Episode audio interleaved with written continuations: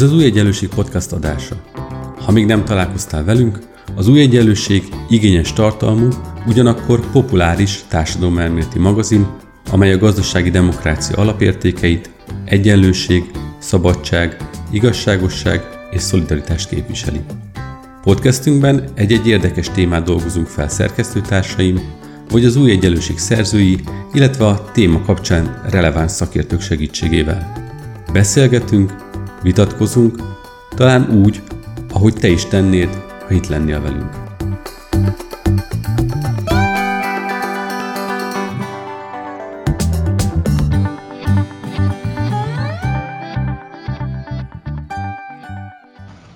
Üdvözlöm a hallgatókat, Bíró Nagy András vagyok, az Új Egyenlőség podcastjának szerkesztője, és a mai adásunkban körül fogjuk járni azt, hogy mi a helyzet 2021 nyarán a magyar-EU viszonyban. Nagyon sok olyan információt lehet olvasni a magyar sajtóban, amely a konfliktusnak a különféle fázisairól szól, és, és azt gondolom, hogy, hogy bőven van értelme erről beszélgetni, már csak azért is, mert politikai nyilatkozatok egyre radikálisabb euroszkeptikus hangot ütnek meg a magyar kormány részéről. Aki segít körbejárni a magyar-EU viszonyt a mai adásban, az Hegedűs Dániel, a German Marshall Fund munkatársa, politológus. Szervusz Dani, köszönöm szépen, hogy elfogadtad a meghívásunkat. Szervusz Andris, köszönöm a meghívást, és üdvözlöm a hallgatókat. Nagyon sok rétege van a magyar EU-s viszonynak, de azt hiszem érdemes talán az uniós pénzek felől kezdeni ezt a beszélgetést, hiszen ha valaki követi a magyar sajtót, akkor azt láthatja, hogy egy viszonylag éles vita van az Európai Bizottság és az Orbán kormány között a helyreállítási alap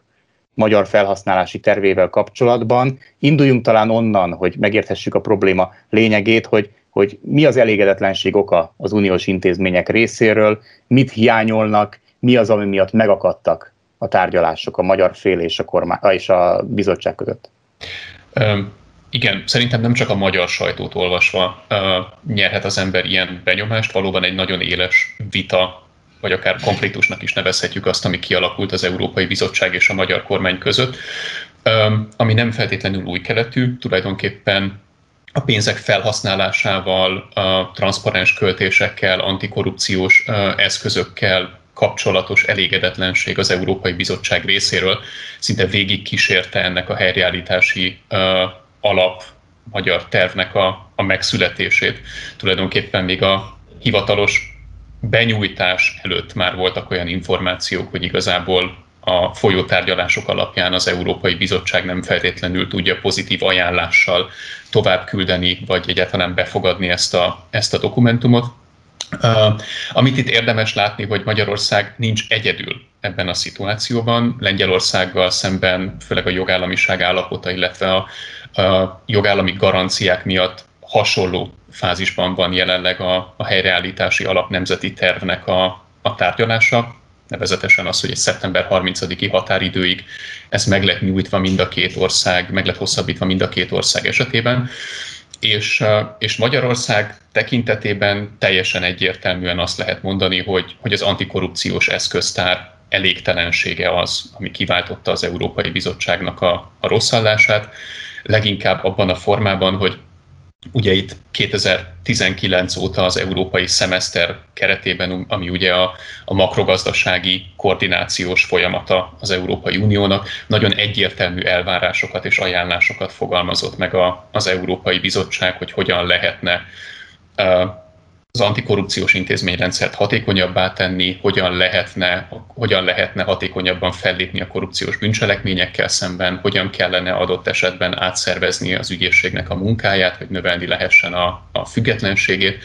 és mindezeken a területeken nem történt élnemi elmozdulása az elmúlt években. Ezt egyébként az idén másodjára kiadott jogállamisági jelentése is megerősíti az Európai Bizottságnak. A magyar kormány továbbra is olyan kérdésekre fókuszál a, az antikorrupciós stratégiájában, illetve a gyakorlatában is, amik tulajdonképpen nem érintik ezeket az aggályos területeket, és abban a politikai klímában, ami igazából tavaly december óta kialakult, nevezetesen, hogy úgy az Európai Parlament, mint pedig számos tagállam egyre nagyobb aggodalommal figyeli, hogy, hogy Magyarországon milyen formában használják fel az uniós forrásokat a kormány politikai hatalmának a bebetonozására. Úgy gondolom, hogy az Európai Bizottság számára nem volt egy, egy politikai opció az, hogy ezt a kérdést igazából elengedje. És úgy gondolod-e, hogy, hogy sikerülhet a bizottságnak eh, változtatásokat kiharcolni a magyar kormány részéről? Tehát lehetséges-e eh, a következő hónapokban eh, kilépni ebből a padhelyzetből? Szerintem mind a két fél érdekelt abban, hogy kilépjen ebből a padhelyzetből, ugyanakkor úgy gondolom, hogy az Európai Bizottság nem harcol ki változtatásokat a magyar kormánynál. Igazából itt egy tárgyalássorozat folyik, ahol mind a két fél nyilvánvalóan egy olyan kompromisszumra törekszik, ami lehetővé teszi az arcának a megőrzését, az Európai Bizottság számára, az európai politikai szintéren többi tagállammal szemben, európai parlamenttel szemben, a magyar kormány számára pedig főleg a, a belpolitikai fronton. És, és e tekintetben úgy gondolom, hogy nagyon sok egyéb tényező meghatározó lehet abból a szempontból, hogy a magyar kormány milyen, milyen engedményekre hajlandó. Itt, ha, ha komolyan veszük az Európai Bizottságnak a fenntartásait, akkor itt kvázi, ha nem is alaptörvényi szintű, de kardinális törvényi szintű módosításokra lenne szükség, például a legfőbb ügyész jogállását illetően, alapvető strukturális változásokra abban a tekintetben, hogy például az Olaf ajánlásai esetében mennyi ügyben indít az ügyészség ténylegesen vizsgálatot, ebből mennyi érint magas szintű politikusokat, és szerintem mindenki tisztában van, hogy ez azért, ez azért komoly politikai kérdés Magyarországon, és a rezsim működésének az alapjait érintheti, ami belpolitikailag nem lehet egy egyszerű történet. Ami ami itt egy, szerintem egy érdemi kérdés lehet, az az, hogy mennyire van szüksége erre a konfliktusra tulajdonképpen a magyar kormánynak a 2022-es választási kampányban. Ebből a szempontból ugye a, a magyar melegellenes törvénynek a kérdése kapóra jön, hiszen lehetséges egy olyan szimbolikus konfliktust fenntartani Brüsszellel, aminek az árnyékában lehet valamilyen szintű pragmatikus engedményeket tenni a helyreállítási alapnak a tekintetében, illetve teljesen out of the box felvetődhet az a kérdés is, hogy amennyiben az elkövetkezendő hónapokban az afganisztáni fejlemények következtében mondjuk a menekült kérdés újra az európai politikai napirendnek az élvonalába kerülhet, e, ezáltal egy, egy nagyon erős ütőkártyát biztosítva a magyar kormány kommunikációja számára a kampányban. E, e, ebben az esetben nyilván a, a kormány engedékenyebb lehet. Ha, ha ezek a feltételek nem realizálódnak, akkor lehet, hogy a magyar kormány beleáll ebbe a küzdelembe. Tulajdonképpen az egyetlen tényleges kockázat itt a, a magyar kormány részéről az az, hogy tulajdonképpen mikor jut hozzá a 13%-nyi előfinanszírozáshoz, ez összegszerűen 326 milliárd forint, e, és úgy gondolom, hogy erre mondjuk az év végén kerül sor, vagy pedig mondjuk április után, a választások után e, kerül ez jóváhagyásra. Szerintem nem egy éles stratégiai kérdés a magyar kormány számára. Hát te azt valószínűsíted, hogy ez a szeptemberi határidő, ami jelenleg fut, hogy a tárgyalásoknak addig kéne befejeződniük, ez, ez jó eséllyel újra meghosszabbítható lesz? Um, elvileg minden további nélkül meghosszabbítható. Tehát Magyarország véglegesen nem eshet el a helyreállítási alapnak a a forrásaitól nyilvánvalóan mindenfél konstruktívan fog hozzáállni, akkor is, hogyha a tárgyalások most nem vezetnek eredményre. Én nem azt mondom, hogy nagy eséllyel nem vezetnek eredményre, hanem az, hogy ez egy lehetséges forgatókönyv, és hogy igazából nincs olyan nyomás a feleken, ami miatt feltétlenül meg kell egyezniük. Már csak azért is, mert, mert az Európai Bizottság továbbra sem engedheti meg magának a, az engedékenységet, a látványos engedékenységet Magyarországgal szemben intézmény politikai okokból. Ugye jelenleg az Európai Parlament is abban a fázisban van, hogy elküldte a figyelmeztetését az Európai Bizottsághoz, ugye a jogállamisági feltételrendszerről szó, vagy kondicionalitástól szóló rendeletnek a, a nem alkalmazása miatt, és október elejéig van a parlamentnek lehetősége arra,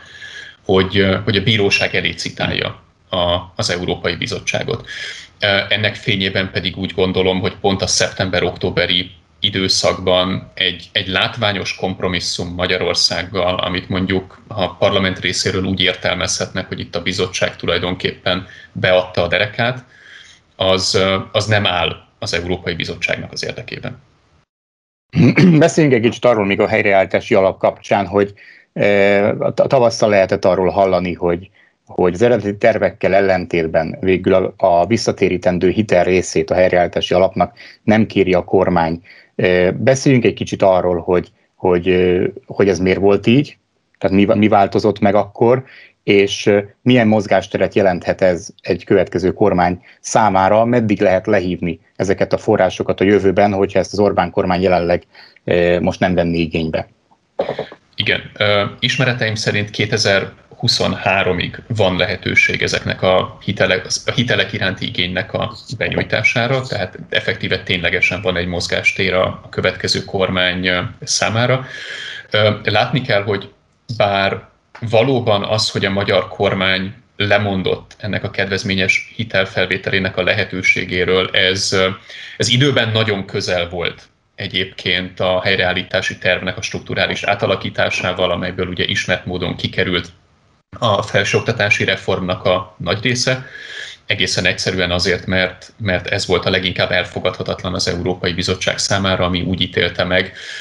Nyilván nem függetlenül az ismert magyar alaptörvény módosításról, ami ugye a közpénznek a fogalmát definiálta a, a magyar alkotmányos jogban. Szóval az Európai Bizottság úgy ítélte meg, hogy az alapítványi formákba kiszervezett egyetemek esetében egyáltalán nem garantálható a közpénzek felhasználásának a transzparenciája és annak a hatékony ellenőrzése és ezt követően döntött úgy a kormány, hogy akkor egyrészt állítólag ezt a felsőoktatási reformot nemzeti forrásokból kívánja finanszírozni, másrészt pedig, hogy, hogy igazából visszavágja a helyreállítási tervnek a, a költségvetését tulajdonképpen csak a, a grant részre, tehát a vissza nem térítendő forrásokra. Érdemes megjegyezni, hogy nem Magyarország az egyetlen, aki egyébként nem él a hitelfelvétel lehetőségével. A jelenlegi állapot szerint ezzel az uniós tagállamoknak a, a nagyobbik része nem kíván élni, és hogyha tekintetbe vesszük azt, hogy, hogy mondjuk milyen mértékben növekedett a GDP arányos eladósodottsága Magyarországnak 2020 folyamán, akkor ez mondjuk nem feltétlenül egy,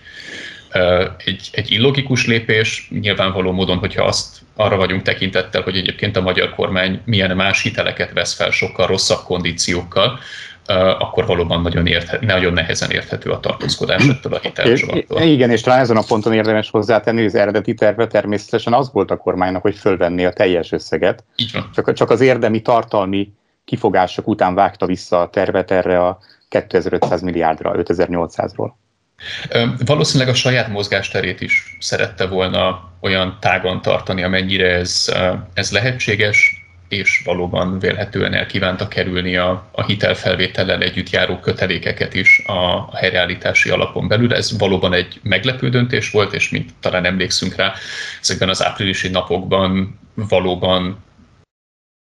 éjszakák, illetve napok alatt született meg ez a, ez a váratlan döntés az Európai Bizottsággal folytatott uh, tárgyalások során, ami egyébként egy, egy Orbán von der Leyen uh, találkozó volt a gyakorlatban de azt hiszem, hogy nagyon kevés nyilvános információ áll bármelyikünknek a rendelkezésére arról, hogy tulajdonképpen mi is lehetett a, a tényleges okadöntés mögött. Az uniós pénzek után most egy kicsit evezzünk át másik vizekre, ez pedig a jogállamisági mechanizmus témája lenne, ami azért egy fontos dolog, mert amikor legutóbb beszélgettünk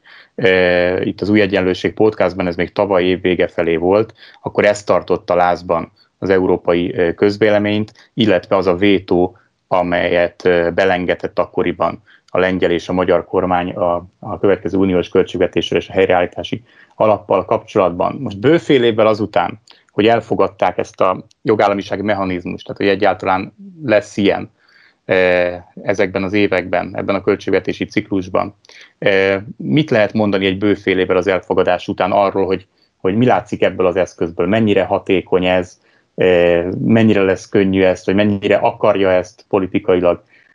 alkalmazni bárki is, az uniós intézmények, más tagállami vezetők. Mi látszik a, a, a gyakorlatban ebből a mechanizmusban jelenleg? Igen, ha nagyon röviden válaszolhatok az elején, akkor azt mondanám, hogy ebből az eszközből a teljes bizonytalanság látszik, hiszen jelenleg az alkalmazása fel van függesztve. Uh, amit biztosan tudunk az az, hogy, hogy márciusban Magyarország és Lengyelország kérte az Európai Bíróságtól ennek a rendeletnek a, a megsemmisítését. Ez az eljárás jelenleg folyamatban van, ezt az eljárást júniusban Erről az eljárásról júniusban úgy döntött az Európai Bíróságnak a, a, az elnöke, az alpereseknek a kérésére, hogy gyorsított eljárásban lesz az ügy tárgyalva, és október 11-12-ére ki vannak tűzve a meghallgatási, illetve tárgyalási napok, amivel összefüggésben egyébként azt mondhatjuk, hogy eléggé nagy valószínűséggel nem lesz döntés az ügyben az évnek a legvége előtt. Amint már röviden utaltam rá, az Európai Parlament igen jelentős nyomást gyakorol az Európai Bizottságra abból a szempontból, hogy, hogy függetlenítsem a rendeletnek az alkalmazását az ítélettől, és szakadjon el a, a bizottság által is egyébként aláírt és, és jegyzett decemberi politikai kompromisszumtól, hogy addig nem alkalmazza a bizottság ezt, a, ezt az eljárást, amíg ugye az Európai Bíróság nem dönt a kérdésben. És, és e tekintetben nagyon ellentmondó üzeneteket küld az Európai Bizottság. Egyrészt a, az év első felében voltak olyan határozott állásfoglalások Vera Jurova, Didier Reinders, tehát a témáért felelős Európai Uniós biztosok részéről, hogy, hogy a bizottság ragaszkodik a decemberi kompromisszumhoz, és, és meg fogja várni a bírósági ítéletet, meg fogja várni a bírósági ítéletet nem csak az eljárások elindításával, hanem azokkal az úgynevezett irányelveknek a véglegesítésével is, ami egyébként magának a rendeletnek az alkalmazását szabályozná. Viszont a, a, az Európai Parlament álláspontjának a, a megkeményedésével a bizottsági, azt is mondhatnám, hogy egyre flexibilisebb lett, legalábbis a kommunikációnak a szintjén, Júliusban von der Leyen asszony az Európai Parlamentben már úgy nyilatkozott, hogy az év végén elindulhatnak a, az eljárások, és, és legalábbis utalás szintjén függőben hagyta azt, hogy ez, ez a bíróság ítéletének a bevárását jelenti-e, vagy, vagy sem. Az rendelkezésemre álló nem nyilvános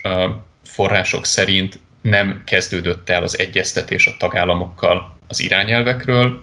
Lehet, hogy folyik a munka, de ha folyik, az csak az Európai Bizottságon belül folyik, tehát mondjuk az irányelvek gyors véglegesítésére jelenleg nem valószínű, hogy lenne lehetőség. Hát akkor ezt foglaljuk össze úgy, hogy nagyon úgy néz ki, hogy az év végéig bírósági döntés az ügyben nem valószínű, és az Európai Bizottság pedig akkor nagy valószínűséggel csak a jövő év első hónapjaiban fog foglalkozni azzal, hogy mik lennének azok az irányelvek, ami alapján ez a mechanizmus működhet. Tehát jól, érthe, jól érthetjük-e azt, hogy a 2022-es választások előtt ez a problémakör, most a magyar választások szempontjából nézve, ez a problémakör ki lesz véve a politikai küzdelmekből gyakorlatilag? Ö, igen, bár szerintem ebben a kérdésben nem nagyon voltak ellenkező irányba mutató jelek korábban sem. Ha hitelt adunk von der Leyen asszony szavainak, és végignézve az eljárási határidőket mindenhol a legrövidebb határidőkből indulunk ki, akkor mondjuk elvileg lenne lehetőség arra, hogy márciusban meginduljanak, a, vagy legalábbis bejelentse az Európai Bizottság az eljárásoknak a megindulását, de ugyanakkor, ha feltesszük azt a kérdést, hogy szeretne egy ennyire politikai lépést tenni az Európai Bizottság egy hónappal a magyar választási kampány előtt, akkor szerintem mindannyian arra a következtetésre jutunk, hogy nem, nem valószínű, hogy ezekre az eljárások, hogy ezek az eljárások elindulnak a választások előtt.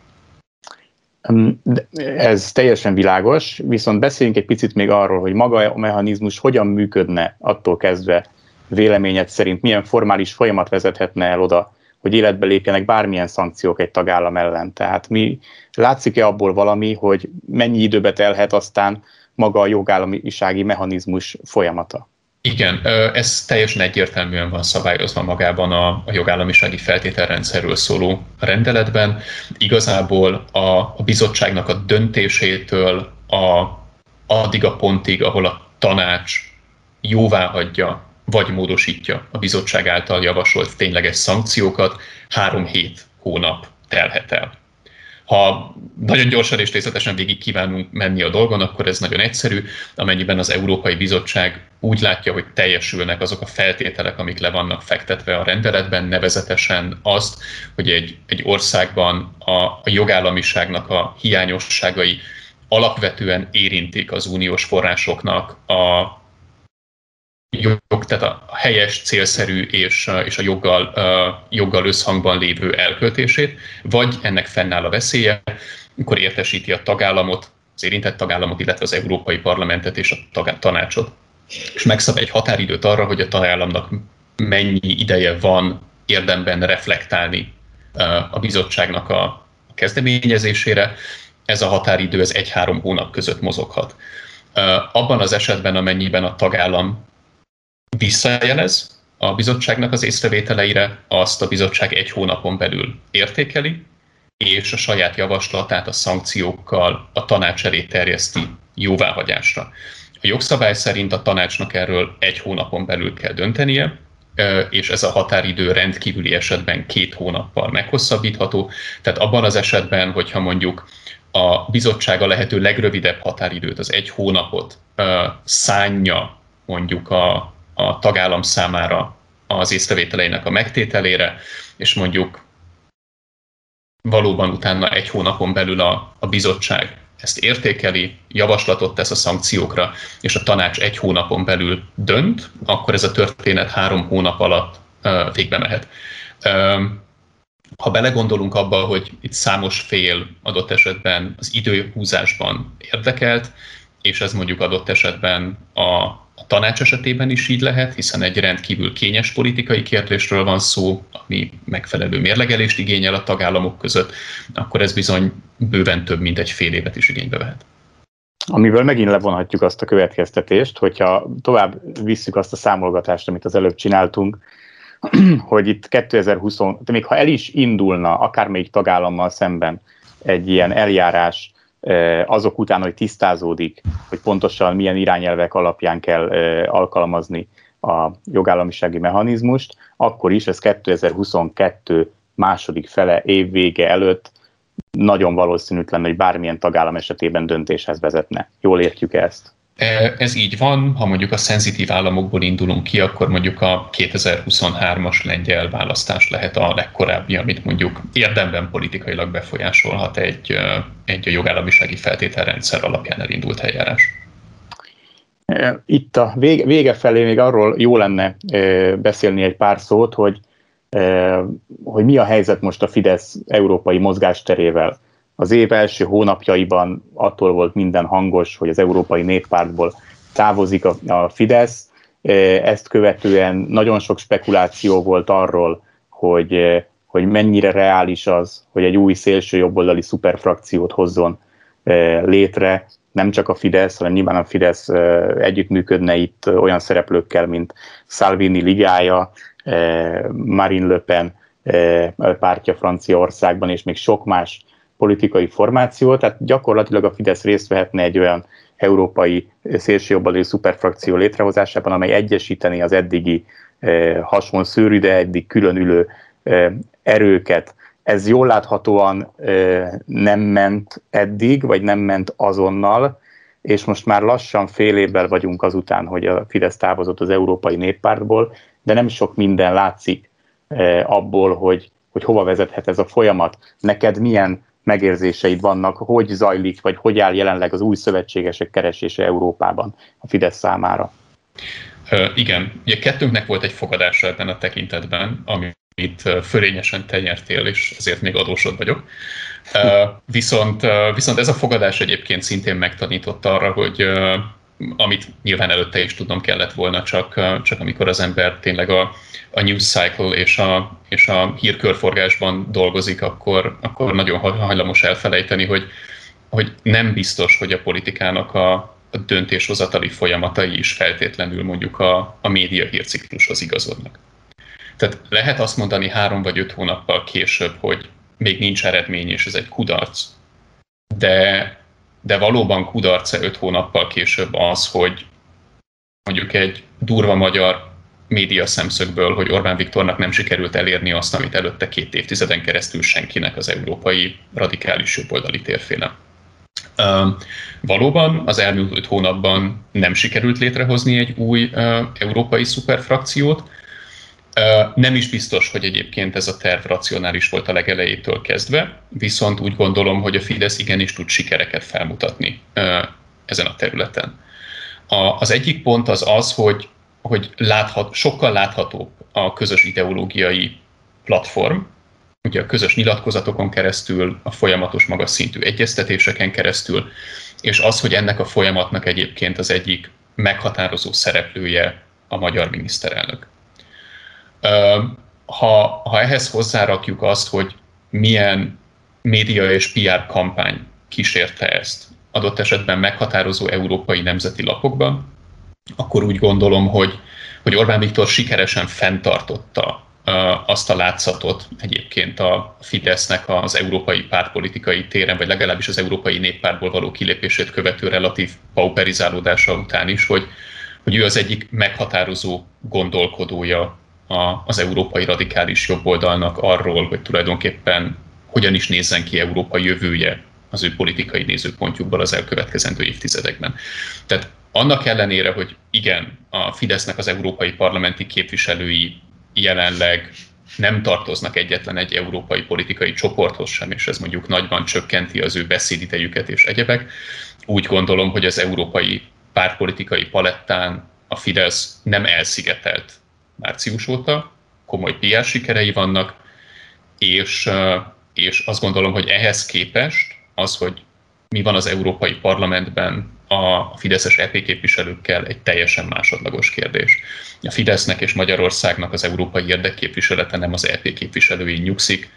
és, és nem gondolom azt, hogy, hogy strukturálisan kényelmetlen lenne igazából a jelenlegi helyzet a, a magyar miniszterelnöknek, illetve a Fidesz vezetésének. Ja, a korábbi fogadásunk nekünk arról szólt, hogy a nyár elejéig a Fidesz helyet fog-e foglalni valamilyen európai radikális jobboldali csoportban, vagy materializálódik-e ez a, ez a frakció átrendeződés, vagy maradnak addig egyelőre a senki földjén, és én erre azt mondtam, hogy ugye ennél lassabban mennek a folyamatok, és valószínűleg maradni fog addig a senki földjén, de hogyha ezen túl, túllépünk, és, és nem a Fidesz felől közelítjük meg ennek a szélső jobboldali szuperfrakciónak a lehetséges létrejöttét, hanem onnan nézzük, hogy hogy mi az, ami összeköti őket, vagy mi az, ami elválasztja ezeket a különböző politikai erőket európai szintéren, akkor te látod összességében realitását, hogy akár a, tehát nem most egy-két hónapon belül, de akár a következő egy-két évben valóban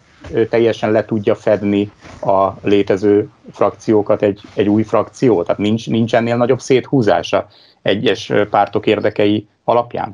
De én alapvetően szkeptikus vagyok a, az egy darab jobboldali radikális frakciónak a, a forgatókönyvével kapcsolatban, de, de nyilvánvalóan nem látjuk feltétlenül egy vagy két év távlatában, hogy mik lesznek a politikai napirendnek azok a meghatározó ügyei, amik adott esetben akár jobban össze is köthetik ezeket az egymással olykor nemzeti szinten is, is meglehetősen konfliktusos viszonyban álló pártokat. Erre megint csak azt tudom mondani, hogy például a, a menekült kérdésnek a, a felmelegítése, vagy felmelegedése az európai politikai napirenden az, az erőteljesen egy, egy fúzió irányába tolhatja ezeket a pártokat. Míg rövid távon egyébként úgy látom, hogy például a lengyel kormánykoalíciónak vagy kormánypártnak a gyengélkedése az, az egészen egyszerűen egy olyan strukturális gát, amit nyilván nehéz lesz az elkövetkezendő hónapokban leküzdeni ahhoz, hogy itt mondjuk érdemben tényleg a, az európai konzervatívok és, és reformisták, illetve a, az identitás és demokrácia képvis, vagy politikai csoportoknak a pártjai közelebb kerülhessenek egymáshoz. És zárásként egy kicsit kössük át ezt a magyar EU-s viszony, illetve konfliktus témát a 22-es választások, magyar választások felé. Volt itt Kövér Lászlónak nemrégiben egy olyan mondata, amely a fideszes euroszkepticizmust egy másik szintre emelte, hiszen már nem egy fajta belső kritikáját, vagy a működés, egyszerűen az unió működésének a kritikáját fogalmazta meg a, a házelnök, hanem azt mondta, hogy ő egy mostani népszavazáson már nemmel szavazna Magyarország EU-s tagságára. Ebből fakad nyilván a kérdés, hogy lehet-e a 22-es választásokon ez a, ez a téma, tehát uniós tagságunk kérdése, és általában véve Magyarország nyugati-keleti orientációja egy, egy, egy kulcs téma. Mert nyilvánvalóan ez egy létező törésvonal összességében az euroszkepticizmus, vagy a pro-európai hozzáállása a kormány és az ellenzék között, de megemelheti-e szerinted az ilyen, ehhez hasonló megszólalásoknak a jelenléte ezt a témát olyan tekintetben, hogy akár a 22-es választások egy ilyenfajta értékválasztásnak is a, a, a, a referenduma legyen. Um, igen, ez nyilván szerintem jó részt attól függ, hogy az ellenzéki kampány mennyire lehet sikeres abból a szempontból, hogy, hogy meggyőzze a, bizonytalan, de mondjuk EU-párti vagy ellenzéki választókat, és sikerrel mobilizálja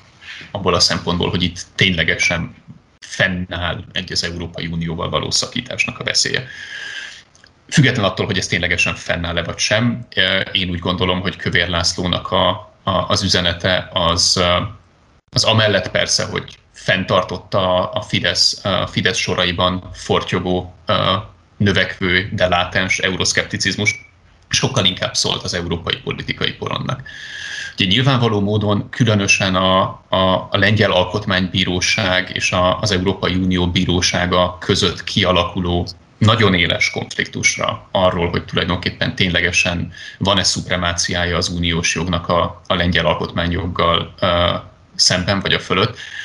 Nagyon élesen felvetődik a legalábbis egy, egy funkcionális polexitnek a kérdése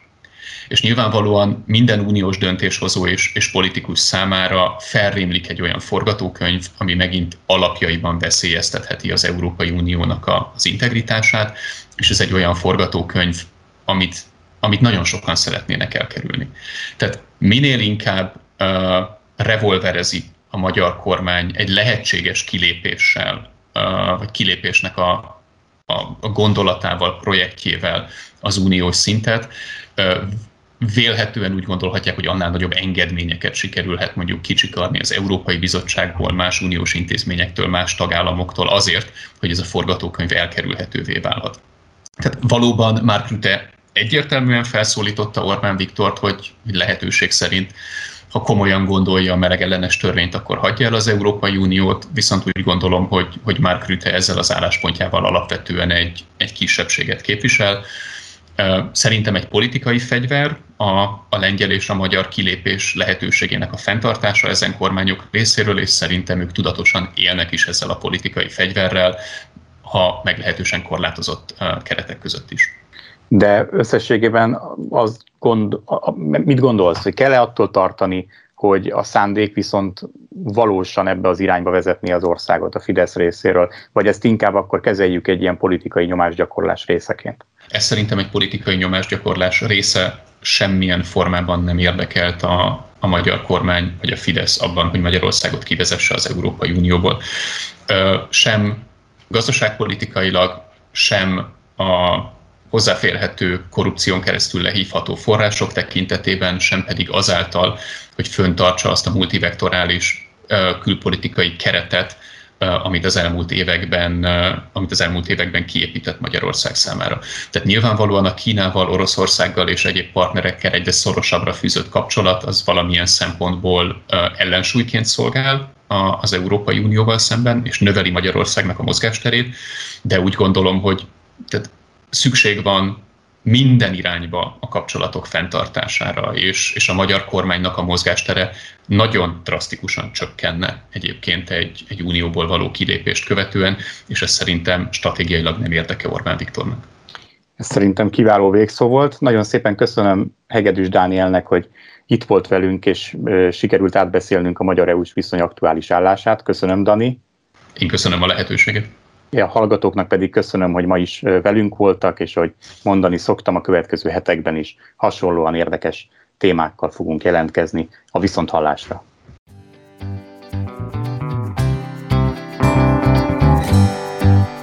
Köszönjük, hogy velünk voltál! Olvasd minket az újegyenlőség.hu oldalon, nézd meg videóinkat a YouTube csatornánkon, és kövess minket a Facebookon. És hallgass meg a következő podcastünket. Ha tetszett, akkor szólj barátaidnak, ismerősöidnek is. Terjezd a hírünket, hogy minél többen találkozhassanak velünk.